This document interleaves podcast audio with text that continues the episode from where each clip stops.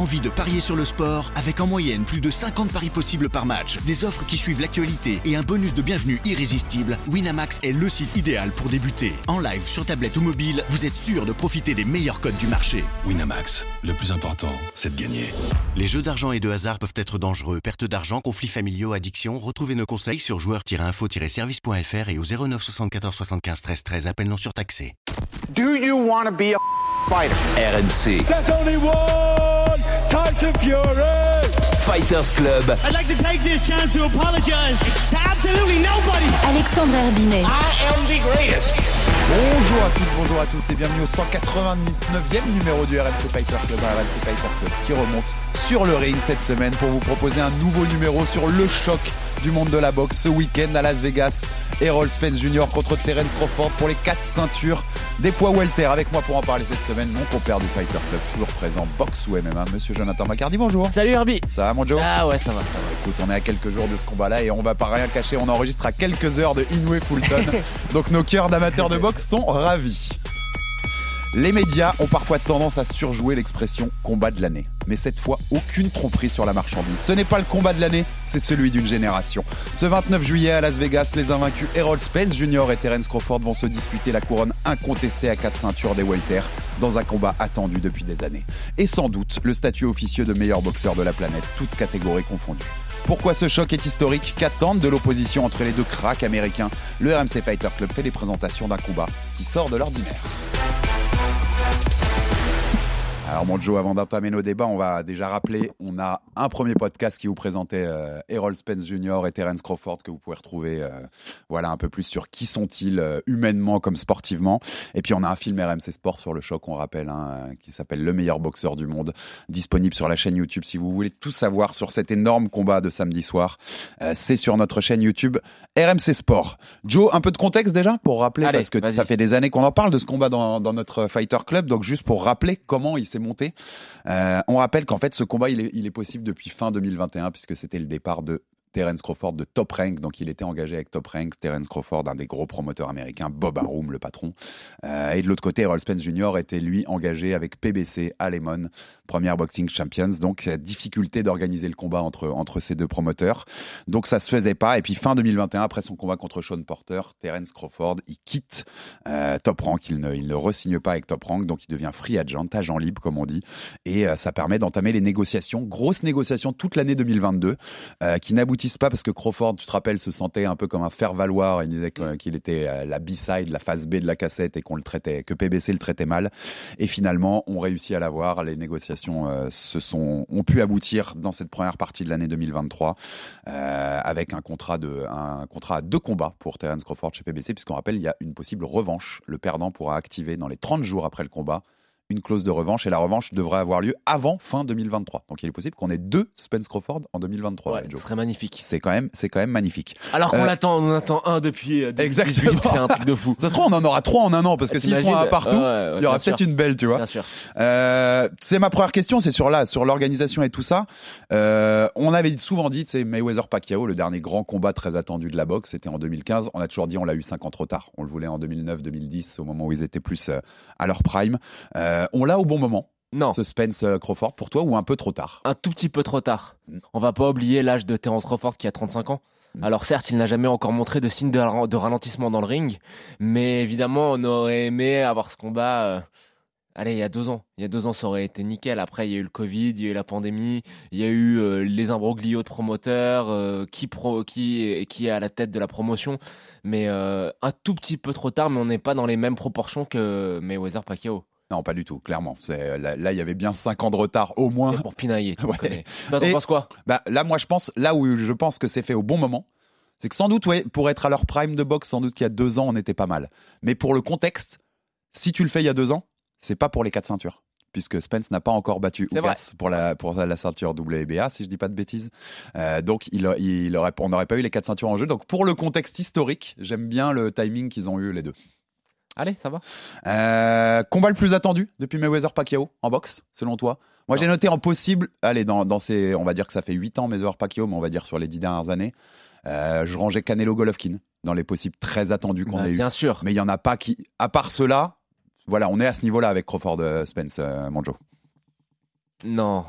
Moi, je pense que Canelo Golovkin, c'était au-dessus. Plus attendu? Bah, c'était au-dessus parce que tu avais deux mecs qui sont quand même. euh, je te parle pas en termes de talent de boxeur, parce qu'on pourrait avoir une discussion, mais deux mecs qui sont deux boxeurs euh, plus stars, Ouais. plus globaux que euh, Spence et Crawford. Donc, déjà, celui, celui-ci, mais de loin devant, et je le mets de très très loin devant. Rappelle-toi l'excitation que nous avions, rappelle-toi à quel point on a attendu ce combat aussi. Rappelle-toi à quel point l'équipe de Canelo a tout fait pour reprendre Golovkin le plus tard possible, pour justement attendre que Golovkin soit un petit peu sur le déclin. Euh, donc celui-ci, nettement. Allez, en deux, moi, euh, ah, je suis quand même obligé de te dire euh, Tyson Fury, Deontay Wilder. Le 2 Le 2, Ouais, le 2. je pense qu'il y avait une excitation qui était... euh, Pas le 1, tu vois, parce qu'on bah non, le on 1, savait pas où on était Fury. On Ouais. savait pas, mais après le 2, tout le monde a, a été comme des fous pour voir le, le rematch. Donc, euh, C'est l'autre, c'est l'autre que j'avais noté dans cette dans cette période-là, c'est ce qui correspond. Moi, je dirais que Spence Crawford comparé à Canelo Golovkin, quand je prépare l'émission, je me suis amusé, je disais, je pense que pour les amoureux de boxe, ils sont aussi attendus l'un que l'autre. Par contre, pour le grand public, Canelo Golovkin avait une plus grosse portée. C'est plus des stars. oui, oui, oui. Ouais. oui, oui. C'est quand même. plus J'essaie des de voir dans les autres catégories. Après, non, bah non. Non, non, non, non, non. on est- Non, après, on va, on va pas se mentir. hein, nos, nos- nos marottes, c'est euh, Spence Crawford et Beterbiev Bivol, Oui, celui-là, on l'attendrait aussi beaucoup. Et puis on a on a Fury Usyk maintenant aussi qu'on a qu'on a en petit euh, bien sûr. en petite en petite chose qu'on veut, c'est évident. Il aurait manqué un truc à leur héritage si ces deux mecs-là s'étaient jamais Ah affrontés. bah bien sûr. Moi, je suis complètement d'accord. Ouais, mais il aurait. C'était un, vrai trou dans leur carrière s'il n'y avait pas eu ce combat, Joe? Bien sûr, parce qu'ils sont tellement de la tête et des épaules au-dessus du reste de la division que euh, ça n'aurait eu aucun sens que les deux ne s'affrontent pas. C'est un petit peu comme si Canelo n'avait pas affronté euh, Gennady Golovkin. Il y a un tel écart abyssal entre ces deux mecs et une division qui, somme toute, a des talents. Mhm. Faut pas se mentir non plus. C'est pas une division qui est pauvre. Bon, bah voilà, tu, à chaque fois, tu te dit, et si, et si, et si, euh, qu'est-ce qui se serait passé? Là, au moins, on va avoir des réponses. Donc, c'était impératif. Et je pense que les deux en ont conscience. C'est Terence Crawford qui l'a dit cette semaine. Il en a conscience que euh, il a une très belle carrière, que sa carrière est magnifique, mais que c'est plus qu'une cerise sur le gâteau que d'affronter euh, que d'affronter Spence. C'est un, un vrai enjeu générationnel. Hmm. Quand on parlera de cette catégorie, de cette génération, C'était qui le patron? Voilà, Mm. c'est ça. C'était qui le patron? Ils disent aussi, je sais, dans, dans le film RMC Sport, il y a une phrase de, de Spence qui dit On est. Chacun est le partenaire de danse de l'autre. C'est Oui. bien résumé, c'est ça. Ils doivent l'avoir, Il cette n'y a pas juste en termes d'héritage, on en a parlé en long, en large et en travers dans le précédent podcast, mais il y a aussi techniquement où les deux se complètent extrêmement bien. D'un côté, tu as le, le côté académique, mais très propre, mais très léché de d'Errol Spence. De l'autre côté, tu as plus l'instinct Mm. et le talent pur, brut de, de Bud Crawford. Les deux, c'est un match-up qui est parfait. Et c'est un petit peu ce qu'on retrouvait quand on parlait de Golovkin contre Canelo, hein, pour des raisons différentes. C'est-à-dire que les deux avaient une puissance de destruction massive, euh, mais d'un autre côté, tu avais plus le KO artiste en la personne de Gennady, de Gennady Golovkin. Parenthèse, je, te- et je te le mettrais aussi dans le, Canelo, dans le- je te, Génial. je te le mettrais aussi dans le Fury Wilder, où il y avait aussi cette opposition un peu. Sauf qu'on savait pas que Tyson Fury allait retourner chez Kronk Et et qu'il allait devenir ouais. une arme de destruction massive encore plus puissante que Deontay Wilder. C'est peut-être la chose qu'on n'avait pas avant le 2, en tout cas. C'est la chose qu'on n'avait ouais, pas bien. Je fais une parenthèse, tu te rappelles les previews qu'on faisait de ce, ce combat? Ouais. Quand euh, Tyson nous disait qu'il allait mettre KO Deontay Wilder, tout le monde rigolait. On rigolait. Ouais. Ouais. Il a Et no- qu'il arrivait plus lourd, on disait mais qu'est-ce qu'il a fait? Il a trop bouffé. Ah, putain, mais il, il C'est savait. fou ce sport aussi. Ouais, hein. il savait exactement ce qu'il faisait. hein. Il savait- notre, notre Il y a de la- une méthode derrière la folie, c'est comme ça qu'on dit Totalement, totalement. Qu'est-ce qui manque pour faire? Moi, je, on est à quelques jours du combat là. On voit, alors dans les milieux box, hein, moi qui suis beaucoup de gens euh, box sur les réseaux sociaux, clairement Spence Crawford, on en parle depuis plusieurs jours. Il y a que ça avec le Inoue Fulton, il y a que Avec ça dans la, la, bouche. la, la, la polémique des gants, des bandages Pour de Inoue Fulton, ouais. et le face. Mais je pense que le face-off, tu vois un truc Quand par rapport à ce lâchés. Le ouais. face-off entre Inoue et Fulton, il a un peu volé la vedette Ouais, je vois ce que tu à veux dire. Spence et Crawford. Mais ça, va remonter après, mais t'as raison, t'as raison. En tout cas, c'est cool parce que c'est ce que tu m'avais dit dans l'émission sur Inoue Fulton, ça a mis de la lumière sur ce combat-là en fait. Bien sûr. C'est la grosse semaine de la boxe. Mais j'allais te dire, dans les milieux boxe, clairement, de ces deux combats et de Spence Crawford, on en parle beaucoup, beaucoup depuis déjà quelques, quelques temps. Par contre, j'ai pas l'impression que ça marque le grand public encore très fort. C'est pas un événement Ça global, ne le marquera mondial. On est d'accord? Ça ne le marquera pas. Pourquoi? Est-ce qu'on explique un peu aux auditeurs, moi, au fait de pourquoi ce combat qui pour nous est un tel bonbon qu'on attend depuis des années marque pas le grand public? C'est c'est un symbole de la de la, la descente de la boxe aussi, Joe, dans, dans l'esprit du grand public. Oui et non. Oui et non. Après, attends, je vais trop, je bien réfléchir avant de te répondre. Non, tu as raison. Tu as raison, en fait. Parce, que, dans les années 80, le même combat, c'était un ça. événement absolu. Parce que même euh, un combat quand, quand, euh, euh, le combat G- Gennady Golovkin contre Canelo Alvarez, il a pas eu le succès qu'il aurait eu si la boxe était dans un meilleur état de santé. Euh, ça restait somme toute quelque chose d'un peu euh, pour les spécialistes. Euh, je vais rappeler des banalités, mais quand tu penses que Canelo a décalé, je sais plus lequel de ses combats. Euh, parce qu'il était en concurrence avec une Kovalev. carte de l'UFC. Voilà, Canelo Kovalev avait été, alors pour une ceinture en plus en- supplémentaire dans une catégorie au-dessus, a été décalé en termes d'horaire pour pas affronter, c'était Masvidal Diaz. Ouais, c'est ça. Bon, bah, ça montre bien que le- la montée en puissance du MMA a quand même fait de la- du mal à, à- à la boxe. Alors, euh, oui, effectivement, Spence Crawford, ça ne fera pas un million de pay-per-view, on va pas se mentir. Parce qu'il n'y a pas ce côté star. Alors que dans les années 80, ça l'aurait fait. Et que Canelo Golovkin l'a fait. Et que Canelo Golovkin l'a fait. Et que surtout, euh, ben, d'un côté, t'as Errol Spence qui euh, essaye, mais qui est un peu gênant quand il essaye de se vendre. On va pas se mentir. Il y a un côté un peu surjoué du, du bad boy rappeur américain qui est moyen. Et de l'autre côté, t'as Crawford qui est un bon redneck américain, Pas très vendeur. pas très vendeur. Un redneck, redneck black, ça existe ou pas? C'est, écoute, je te laisse, je te laisse. C'était moyen aussi ça. Mais tu vois ce que je veux dire, l'Amérique un peu profonde. euh, c'est euh, notre ami qui a tourné le film qui nous le racontait, qui est avec ses chiens, avec ses potes. C'est pas non plus le mec le plus vendeur, quoi, tu vois. Hmm, bien sûr. C'est marrant le- le- le- la- l'anecdote que tu racontais sur Canelo parce que là, on va y avoir droit. Tu sais que voilà, on le rappelle, on aura d'ailleurs un épisode du Fighter Club euh, sur sur cette UFC. Ce week-end, il y a aussi un énorme UFC à Salt Lake City, UFC 291. Ça va vendre plus. Dustin Poirier et Justin Gaggi euh, dans la cage qui se retrouvent après leur, leur premier combat en 2018. Euh, et là, c'est Showtime. Quand c'était Canelo, quand Canelo avait décalé, c'était DAZN le diffuseur. Là, aux États-Unis, c'est Showtime, diffuseur historique de la boxe, Joe, tu sais. Showtime n'attendra pas. Bah bien sûr. Showtime n'attendra pas. Il- il- si le combat est en face du main event de l'UFC, le combat démarrera. Il y aura plus de monde devant le combat de boxe ou devant le combat du UFC, Joe, aux États-Unis? En, en France, il y aura plus de monde devant l'UFC, c'est sûr. mais devant Gaethje Poirier. On va Sans- pas se mentir. Sans doute. C'est terrible quand même un peu, non? C'est terrible, mais euh, Gaethje comme Poirier ont fait un travail hors du ring que les deux n'ont pas fait. Alors Dustin Poirier, euh, il fait le boulot euh, avec sa sauce américaine, ses œuvres caritatives. Il a battu Conor McGregor. Il, a un côté un peu sale type. Tu sais, les gens disent qu'il est gentil, on en parle après, mais il a un côté un peu sale type. Il parle quand même pas mal. De l'autre côté, t'as Justin Gaethje qui lui aussi parle pas mal et qui a ce côté euh, un peu zombie. Ah, Ils sont plus vendeurs, Ils sont sûr. plus vendeurs, mais c'est même pas qu'ils sont plus vendeurs, c'est que le sport en lui-même de l'UFC, malheureusement, ou heureusement, je sais pas, on n'a pas d'avis à avoir là-dessus, est devenu plus vendeur que la boxe.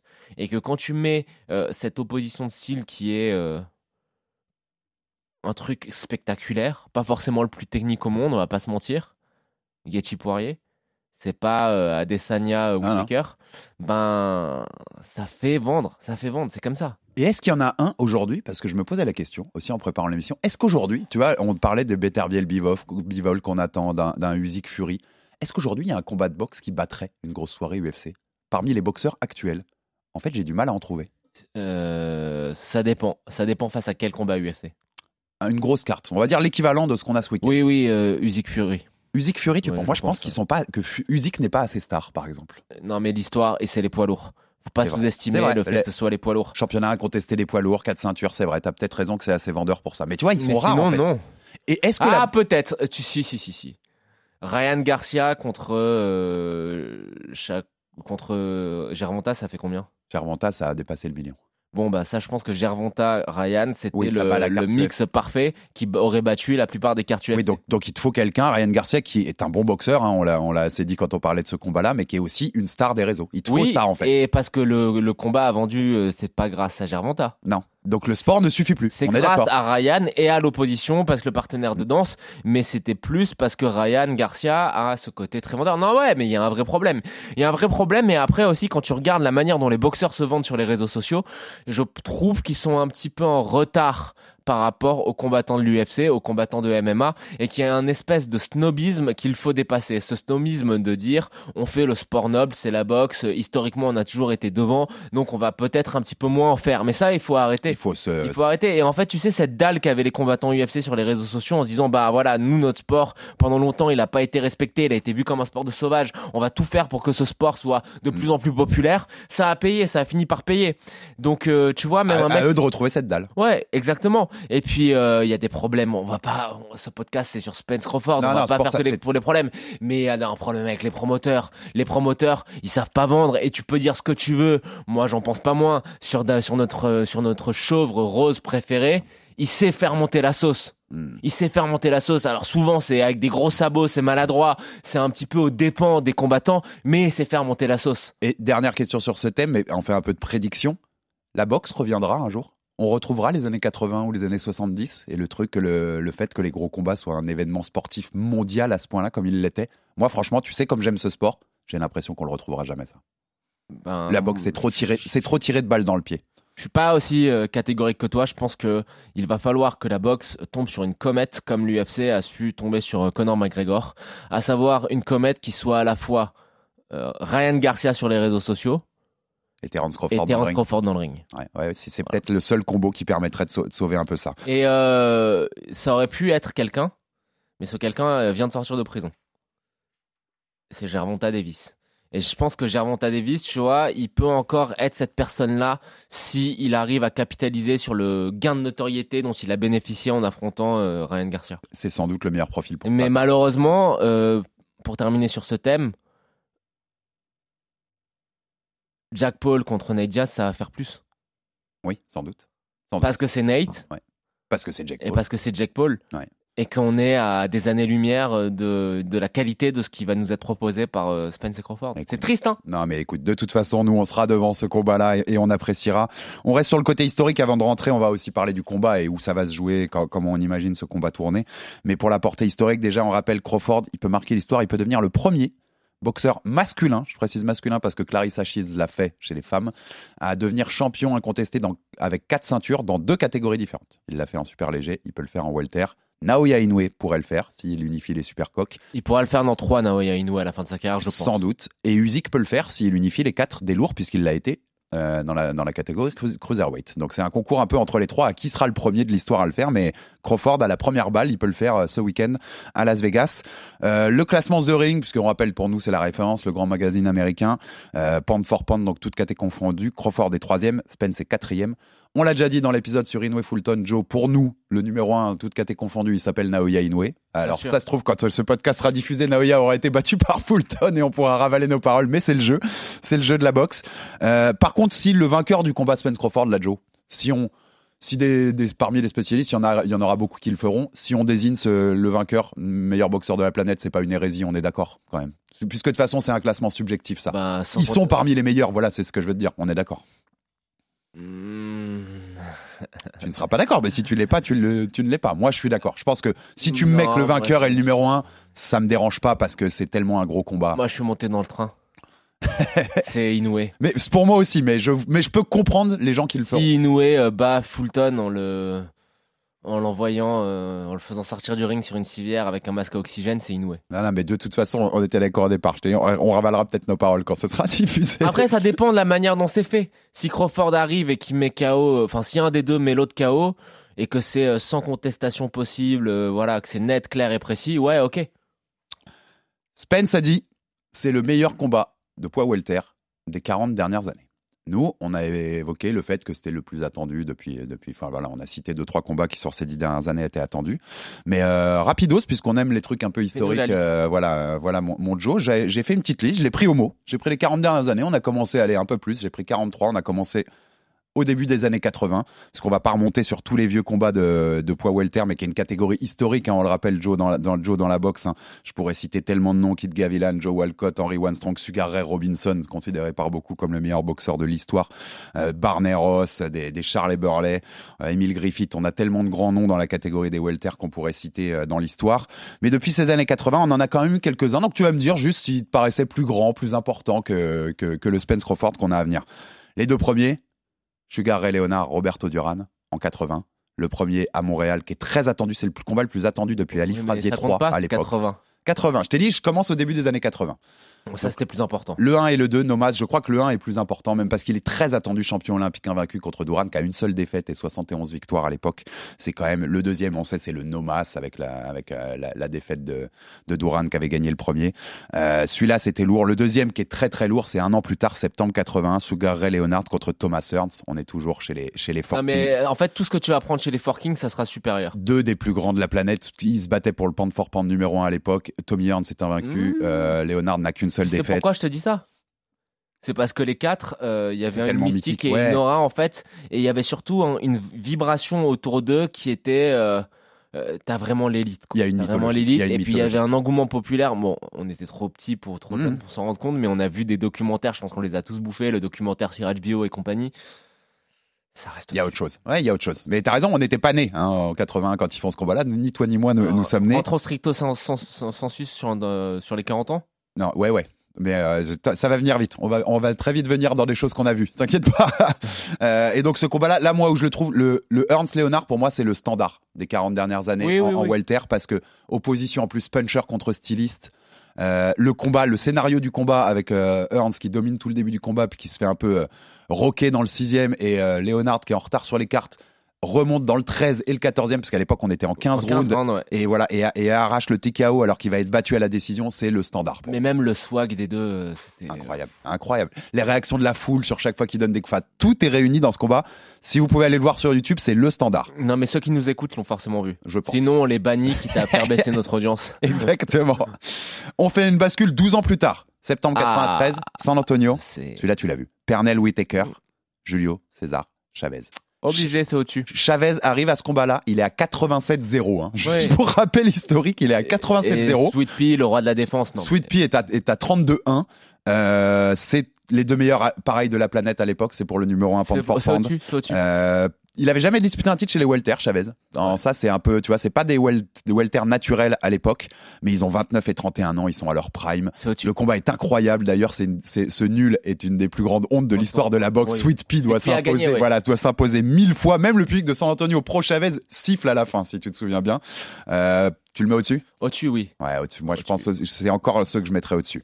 Je monte à Attends, pour 99. ceux qui ne connaissent pas Sweet Pea, qui est Sweet Pea? Le, le meilleur défenseur de l'histoire, sans doute. L'inspiration euh, de De Mayweather. Ouais. Et euh, défensivement, dans le la technique de défense, c'est au-dessus. C'est incroyable. C'est allez voir pareil. Et pourtant, Floyd, c'est hein, Mais allez voir des highlights si vous pouvez sur YouTube si vous en avez jamais vu. C'est allez. le mec qui a rendu la défense aussi cool que de foutre des gros, des grosses, des grosses marmites pour mettre KO. Et t'aimais, être derrière Whitaker Ah, quoi. mais, euh, C'était même s'ils avaient ce style défensif, t'aimais être Non, derrière lui. c'était- spectaculaire. Ouais, bien sûr, bien sûr. C'est la défense dans le spectacle. C'est Ouais. euh, ouais. Euh, non, non, Si Pernell. vous aimez Lomachenko, par exemple, bon bah un petit mix avec avec avec Floyd, ouais. Tu vois, t'as, t'as un peu de tout, voilà. t'as un peu de tout ça là-dedans. On, on débarque six ans plus tard, septembre 99, Las Vegas, Oscar de la Hoya, Félix Trinidad. 30 Non, en- 31-0, 35-0. ah la rivalité Mexique-Porto Rico. Un peu le Leonard Ernst de la fin du XXe siècle, styliste contre euh, puncher contre euh, contre styliste. Par contre, très décevant sur le plan sportif. Le combat, il est le combat, il est- Bah ouais, Oscar est très ouais. prudent. Oscar est très prudent et ce combat-là donne pas un, un spectacle très grand. Donc sur la globalité de ce qu'il y a, si Spence Crawford était à la hauteur sportivement, je pense qu'il non est. mais en termes d'attente, oui, c'est au-dessus. Ouais, c'est au- au-dessus. au-dessus. C'est au-dessus aussi. On va une année plus tard, juin 2000, 2000, Los Angeles, Oscar de la Hoya toujours, qui sort de cette première défaite en carrière contre Trinidad quelques mois plus tôt. Shane Mosley, 34-0. Mosley, il avait régné chez les légers. Il montait de 2 KT pour tenter de, de détrôner, enfin voilà, de détrôner Non. Oscar. Euh, comparable sur les qualités des deux, je trouvais. Super combat par contre, à l'inverse Ouais, de Trinidad. Super Ah combat. oui, Oscar contre un mec qui est plus léger. Ouais, ça, ça, ça avait envoyé de tous les côtés. Par contre, bien en dessous niveau attente. Oui, oui, c'est en dessous parce que de toute manière, euh, ce qui fait la différence là, c'est que les deux, euh, Crawford et Spence, ont des accomplissements quand même euh, gigantesques chez les welter. Ouais, tout à fait, tout à fait. Gigantesques, j'exagère. Et, et welter naturel en plus. Un peu, un peu- même si, même si- pas naturel parce que Bud vient de plus bas, mais il a su s'imposer comme un welter, je trouve, depuis, depuis son arrivée en 2010. oh, Il a que- grandi je comme un welter. Je pense que quand tu vas les voir les deux dans le ring, Peut-être vas avoir un petit choc. Il va y hein. avoir une petite surprise quand Voilà. même, on est d'accord. Euh, j'avais cité au passage, mais j'ai- j'ai- euh, je reste pas dessus longtemps, mais j'avais cité Pacquiao Miguel Cotto en Non. novembre 2009, Non. mais nettement moins, c'est pour ça que je le mets pas dans ma liste. Et le dernier, on l'a déjà un peu parlé, Floyd Mayweather Manny Pacquiao, mai 2015, Las Vegas. Euh, c'est juste qu'on l'a eu trop tard celui-là. Oui, oui, oui. Et euh, en fait, Manny, par rapport à si on l'avait fait en 2010, ce qui a changé depuis, c'est que Pacquiao, il avait plus mis un KO depuis 5 ans. Il s'était pris le KO contre Juan Manuel Marquez, le KO terrifiant où il tombe comme une, comme un, comme- voilà, comme, comme un homme presque mort, et qu'il n'y avait plus la même mystique de Pacquiao. Si on l'avait fait en 2010, les deux arrivaient avec une aura incroyable. J'aurais pu en ajouter un, mais euh, enfin, je viens, de, vérifier, la revanche se fait en super welter et pas en welter. c'est? J'ai galéré sur certains trucs, tu vois, je me trompais de caté. Floyd Mayweather contre euh, Maidana. Oui, bah tu vois, ce genre de combat, c'est C'est typique. super welter, Ouais. alors que la première se fait en welter. J'ai dû aller vérifier parce qu'il y, a- il y a plein de combats où tu es entre les deux. Même, tu vois, par exemple, les Four Kings, beaucoup en site, il y a beaucoup de combats qui sont en super welter, en, en middle. euh, il y Pourquoi ça du avait, il y avait de l'excitation? C'est parce que c'est Floyd et que de l'autre côté, sur le premier combat, Maidana, deux trois fois, euh, avec son style un peu bizarre, il touche fort Floyd. Ouais, ouais, ouais. qu'il y avait un- une vraie hype autour de ce combat. Donc pour, pour finir notre petite liste historique, Joe, on est d'accord qu'on le place plus près en attente, et on verra ce que ça donnera sportivement, mais d'un Leonard Ernst, d'un Whitaker Chavez ou d'un Pacquiao euh. Mayweather, plutôt que d'un de la Oya Mosley. Bien sûr. C'est plus proche Non, de ça. mais c'est un des. c'est- en- euh, 40 ans, il a exagéré, mais des années 2000, euh, depuis les années 4 ouais, depuis, des- de- depuis les années 90 même. Ouais, ouais, ouais. ouais. Ça, ça, ça, on, y, on y est clairement. Euh, bah, depuis 93 et ce Whitaker, Voilà, euh, ouais. Chavez, Chavez, Chavez. Et même, même ça peut être discuté, hein, tu vois. Ouais, ouais, bien, ça peut être discuté. Franchement, il y a discussion parce que la- l'attente qu'il y a autour si de la, la- la conclusion, c'est que c'est un combat de malade mental. Voilà. C'est- Et si c'est à l'auteur sportivement, ça, ça, ça restera tout Et en haut s'il y a une revanche, et s'il y a une trilogie, Ah là, ça s'inscrira Mon dans gars. l'histoire. Ça s'inscrira dans l'histoire, la grande histoire avec un grand H de la boxe, bien sûr. On passe au combat pour finir ce podcast, Joe. Plutôt, est-ce qu'on en attend Euh, On a, on vous a déjà fait. On va pas revenir sur les qualités des deux. On l'a déjà fait dans le podcast ouais, d'avant. Donc global. vous- voilà, vous découvrirez. euh, allez redécouvrir le podcast si vous l'avez pas entendu sur les qualités pugilistiques de, de Spence comme de Crawford. Première question avant qu'on rentre sur ce qu'on attend du combat. Le ring rust quand même. Spence, ça fait un an et trois mois et demi qu'il a pas combattu au moment de rentrer dans le ring là samedi soir à Las Vegas. C'était contre Ugas la dernière en avril 2022. Ça joue ou pas? Non, parce que après. Il a combattu en décembre Crawford pour Ouais. finir la- le contexte. Non, parce que euh, il est revenu plus d'un an après un accident euh, spectaculaire et il avait pas l'air d'avoir euh, pris une ride, donc non, ça ne jouera pas. Au contraire, presque. Il y a, c'est bien d'avoir un long temps pour préparer un combat si important. Toi, t'en penses quoi de ça? Ah bah pour se préparer au style de Terence Crawford, oui, il faut du temps et c'est très bien qu'il ait pu euh, se préparer en longueur. Ça, il n'y a pas de doute dessus parce que je pense qu'il a commencé à se préparer avant même que le combat soit annoncé. Donc euh, c'est je clair. pense que ça fait euh, au moins huit bons mois qu'il a dans sa tête le fait qu'il va falloir faire face à un mec qui est capable de switcher de, de garde aussi rapidement. Peut-être même depuis le, le lendemain d'Ougas. hein. Peut-être même depuis avril 2022. hein. De- je pense que Oui, le lendemain oui. d'Ougas, il, sait que dans sa tête, le prochain combat, c'est ça de toute façon. Enfin, c'est le gros combat à venir, c'est celui-là. Euh, Qu'est-ce que t'en attends? Comment t'attends Comment tu vois ce combat tourner par rapport aux qualités qu'on a déjà qu'on a déjà donné des deux dans le podcast précédent Je te fais euh, mon petit topo et je te donne la parole. Moi, je pense que ça va beaucoup dépendre de quel Spence on voit. Je pense que Crawford, on sait ce qu'on va avoir, on sait sa qualité de contre. Je pense que ça va dépendre. Est-ce que Spence est prudent et utilise son gabarit dont tu parlais tout à l'heure, ou est-ce que Spence va plus essayer de rentrer dedans? Je pense que c'est la clé du combat pour moi. C'est quoi la clé pour toi? La clé du combat, ça va être de savoir comment euh, Spence répond euh, au fait d'être, euh, de ne pas être celui qui dicte le rythme du combat. Parce que Crawford, certes, est très fort en contre, etc., mais il a une capacité, c'est quelque chose d'un peu plus abstrait dont je parle, il a cette capacité à faire plier la volonté de ses adversaires. Même quand il peut être parfois un petit peu être mis en difficulté techniquement, il a toujours cette capacité, de par ses changements de garde, de par sa variation de coups, d'être capable de faire que l'autre va lui donner le combat qu'il veut. Tu vois ce que je veux dire? Je vois. Et Spence, euh, il a plutôt l'habitude d'être celui qui dicte le rythme. Et je pense que ça, ça va être la clé, de savoir comment Spence répond au fait de ne pas être le maître du temps et des horloges sur, euh, sur ce Donc, donc on voit un Spence, on l'avait dit dans, dans le podcast précédent, Spence c'est la plus, c'est le plus gros euh, rythme de coups dans cette Mhm. catégorie des welter, euh, 70 coups par minute ou par round, je sais plus, je veux pas dire de bêtises, je crois que c'est par, par round, euh, beaucoup plus que la moyenne chez les welter normales. On va voir un Spence différent là. Non, je pense qu'il va essayer de garder ce débit de coup, d'imposer Mm. sa, sa volonté, d'imposer son rythme. Mais le problème, c'est que face à lui, il va avoir un mec qui est capable de s'adapter à n'importe quel rythme. Si c'est une guerre de volume de coups, je pense que Crawford est capable d'y répondre. Après, il y a une clé plus technique, euh, plus précise qu'on n'a pas évoquée dans le podcast précédent. Je trouve que Spence a des très bons body shots, des coups Ouais. au corps, qu'il les distille avec euh, parcimonie mais efficacité. Il, il, il, il- Ça il peut l'aider il mixait très bien tête-corps contre Ougas, Ouais, normal, Et notamment. que ça, ça peut l'aider à ralentir un petit peu le, le tempo. Mais pour moi, le, la clé du combat, ça va être de savoir comment Crawford va, euh, enfin comment Spence va répondre au fait que Crawford impose euh, le scénario du combat. Mais c'est marrant ce que tu soulignes parce que j'avais noté dans certains des derniers combats de Crawford que les rares moments où je l'ai vu, alors je, je veux plus te dire de bêtises parce que j'en ai vu pas mal, mais c'est peut-être le dernier, c'est peut-être à Vanessian, où il y a un moment, peut-être pas celui-là, je dis peut-être une bêtise. Bref, dans ces derniers combats, il y a un moment où il prend un coup au corps. Cavallioscas.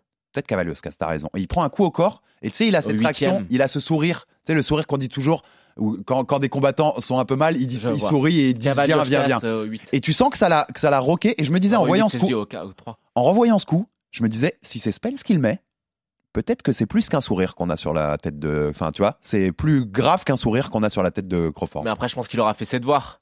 Parce que ces deux derniers combats à notre ami euh, Crawford, c'était euh, Ouais. difficile d'être très motivé. Et on sait que Crawford, c'est quelqu'un qui est euh, très sérieux. Donc euh, ça, on, on va voir. Mais ça pourrait effectivement avoir un impact. Après, sur le, point, le, plan, euh, le plan technique, moi, il y a une chose plus générale, hein, technique mais plus générale, qui fait que ce combat, je l'attends, c'est que euh, Crawford, t'en penses quoi? T'en penses ce que tu veux, mais il vient pour terminer. Finisseur, bien pour terminer. Euh, c'est quelqu'un qui est capable de mettre une pression et quand il a le goût du sang en bouche, c'est terminé. Euh, il accélère. Et euh, moi, j'ai hâte de voir euh, comment Spence va répondre à ce pressing-là. Il reste vois, sur 10 le thème- KO, hein, Le, ouais, le thème global pour moi de ce combat-là, ça va être comment Spence va répondre au pressing de Crawford. Spence qui a l'habitude d'être le combattant dominant, Spence qui a l'habitude d'être le combattant qui dicte tout, comment ça va se passer dans les moments où il n'aura pas la main mise sur le scénario et le déroulé du combat? Ça, c'est une vraie intrigue. C'est peut-être un peu lambda ce que je te dis, mais parce que d'un côté, tu as vraiment le mec qui est capable de prendre en main ce qui se passe de A à Z. Autre chose qu'on n'avait pas noté, je trouve, dans le podcast précédent, quand on parlait du changement de garde de Crawford, à noter un truc important en revoyant pas mal de combats, moi, ces derniers jours. On sent bien que quand il est en orthodoxe, en droitier, euh, il, il met beaucoup plus de pression. C'est là qu'il est capable de mettre la pression sur l'adversaire, beaucoup plus, d'être beaucoup plus agressif. Par contre, quand il est en, en souffle-pas, en gaucher, là, c'est là où il fait mal sur ses contres, notamment. Ses gros contres, ils Ouais, viennent toujours quand il est au en ouais. souffle-pas. Qu'est-ce qu'il a adapté, lui, Crawford? Si t'es Crawford, qu'est-ce que tu fais dans l'approche de Spence? Tu fais la même chose. Ouais, tu restes, tu fais du Crawford, ce que je disais Tu au, fais la même début. chose parce que euh, si en, tu peux te mettre en gaucher sur les moments où euh, en droitier, je veux dire, sur les moments où euh, Spence va envoyer son très gros volume de coups. On rappelle que Spence est Le plus gros volume de le plus coups gros volume Ouais, de coups, chez les mais qu'aussi en, en termes de garde, il est gaucher. Oui, tout à fait. Donc c'est intéressant, je pense, de rester euh, euh, de rester en droitier à ce moment-là quand il envoie son gros volume de de rester en excuse oh, je dis n'importe quoi.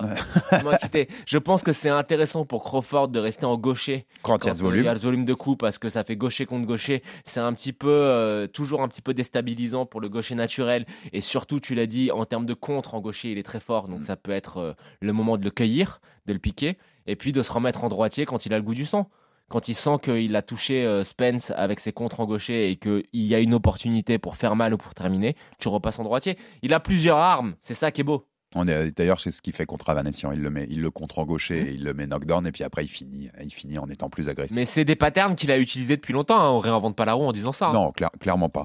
Et euh, j'en parlais tout à l'heure, mais est-ce qu'au final, alors on fait de la, c'est de la prédiction, on pourrait pas avoir un scénario à la Ernst Leonard? C'est-à-dire Ernst qui est Spence, même si c'est pas du tout le, la, la comparaison serait inversée chez les boxeurs, mais euh, un, un Spence qui domine le début du combat et un Crawford qui se réveille et qui finit par le terminer en, fin- en- en fin de combat, qui fait un peu une Leonard, qui, qui, qui a- Oui, oui, qui arri- oui. qui a- tu vois, qui arrive à avoir ça. Moi, Tous je les- pense que c'est un scénario qui serait possible. Tous les scénarios sont, sont possibles dans la mesure où tu me dis que ce scénario reste serré, parce que je pense que ça va être un combat qui euh, sera serré. Difficile pour moi d'imaginer un, un finish. Je pense que ça va aller à l'intérieur des 12 rounds, une décision, tu vois, décision qui ira au bout des 12 rounds. Mais euh, ouais, tous les scénarios sont envisageables dans la mesure où tu me dis que ça reste serré. Bon, bah, on passe au pronostic, puisque tu t'es lancé Je ne là-dedans. changerai pas le mien. Allez. Las Vegas, samedi soir. Et putain, ça faisait longtemps que j'avais envie de dire ça, Joe. Errol Spence Jr. contre Terence Crawford. Qui gagne et comment? Jonathan Wacard. Terence Crawford par décision. Par décision? Mm. Ok. Euh, après un combat comme. Un scénario comment? Comment tu vois pour euh, 7-5, serré. 7-5 Serré mais clair. Tu vois ce que je veux dire quand je Je- dis serré mais clair? Je vois ce que tu veux dire. Moi, j'ai Crawford KO 11e. Ah, toi, t'es joueur. Ouais, je suis joueur un peu. Mais qui finit par le finir parce qu'il a ce goût du sang et qui, au moment où il voit l'opportunité, et je pense que Spence. euh, Il les le- encaisse bien, Spence. Hein il les encaisse bien. Et puis on il va a- voir, on va voir. Il a la physicalité pour les encaisser. Ouais. Mm. Mais c'est un, en tout cas, c'est un, un combat qui est Attends, je te fascinant. pose une question qui va intéresser nos, nos auditeurs. S'il le termine, c'est sur un gros KO ou c'est une accumulation de coups? Accumulation de coups. Allez. Ouais, accu- Je peux te rejoindre. Pas un KO d'ailleurs, un TKO pour préciser. Peux te rejoindre. C'est l'arbitre qui finit par dire stop. Je Ouais. peux te rejoindre. T'en as trop pris. Bon, en tout cas, on va, on va se passionner pour ce combat. Ça fait tellement longtemps qu'on l'attend, Joe. Il est là, il est chez nous et il est sur RMC Sport. Ce sera retrouvé sur notre chaîne. Donc, euh, n'hésitez pas à vous abonner si vous aimez la boxe parce que celui-là, ça mérite. Ça mérite Ah de bah, prendre son, sûr, ça mérite. ça mérite de prendre son abonnement et de le voir en, belle qualité. Merci, Joe, pour ta présence. Merci Alex. Abonnez-vous sur toutes les plateformes pour rater aucun épisode. On va plateformes. les plateformes. Ça c'est une déformation de tes habitudes euh, hebdomadaires, c'est ça Enfin quotidiennes. Les Ah, je savais que j'aurais Euh, c'est fin juillet, on est fatigué, tu sais, les, les vacances ouais, arriveront bientôt. ouais, à force de se faire de regarder des trucs bizarres sur ton téléphone, ouais. c'est ça la fatigue. Regardez le regard de le regard de pervers qu'il a quand je lui dis Pervers, pervers pépère, pervers boxique. Allez, enchaîne. Alors, on enchaîne, abonnez-vous donc sur toutes les plateformes, envoyez-nous de la force, des commentaires, des pouces bleus, ça nous permet de progresser et d'avancer. Et on vous retrouve très vite, on le débriefera celui-là. hein. On le Bah, débriefera quand même, non, je sais pas, on verra. On sait pas, c'est- Bien allez. sûr, bien Bien sûr qu'on le débriefera. Et à très vite donc pour un nouvel épisode du RMC Fighter Club. RMC, Fighters Club. Envie de parier sur le sport avec en moyenne plus de 50 paris possibles par match, des offres qui suivent l'actualité et un bonus de bienvenue irrésistible Winamax est le site idéal pour débuter. En live sur tablette ou mobile, vous êtes sûr de profiter des meilleurs codes du marché. Winamax, le plus important, c'est de gagner. Les jeux d'argent et de hasard peuvent être dangereux. Perte d'argent, conflits familiaux, addiction. Retrouvez nos conseils sur joueurs-info-service.fr et au 09 74 75 13 13. Appel non surtaxé.